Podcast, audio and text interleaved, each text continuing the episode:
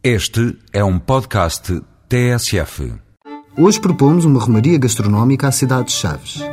Do presunto ao pão de centeio ao folar, outra iguaria estaladiça se destaca na região do Alto Tâmega, os maravilhosos pastéis de Chaves. São meias luas de uma finíssima massa folhada, recheada com vitela da Serra do Barroso, picada com cebola e vários condimentos, cuja preparação permanece no segredo dos deuses. Não se sabe se a sua origem se deve a uma receita francesa ou se foi num antigo convento em Chaves.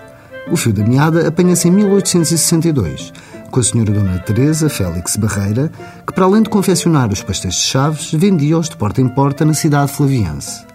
Mais tarde, torna-se célebre a confeitaria na Rua de Santa Maria, que pela fama dos pastéis fica conhecida como Rua do Pasteleiro. Na primeira metade do século XX, os pastéis ganham fama chegando até à casa do Marechal Carmona, 11 Presidente da República, quem sabe pela mão da Primeira-Dama. Maria do Carmo Ferreira da Silva Fragoso Carmona, natural de Chaves. A massa folhada dos pastéis é feita com farinha peneirada, margarina e um pouco de água e sal.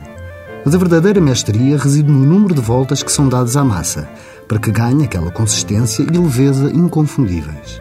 Depois o recheio, com carne de vitela picada, cebola e um preparado de azeite virgem extra, salsa, alho, sal e especiarias. A massa é então tendida, recheada e cortada em meia lua.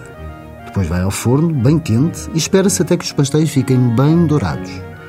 Os pastéis de chaves são melhor quentinhos, logo pela manhã ou à meia da tarde, a intercalar refeições. Mas nada contra quem quiser fazer deles uma refeição principal. Até para a semana, com mais produtos e sabores tradicionais.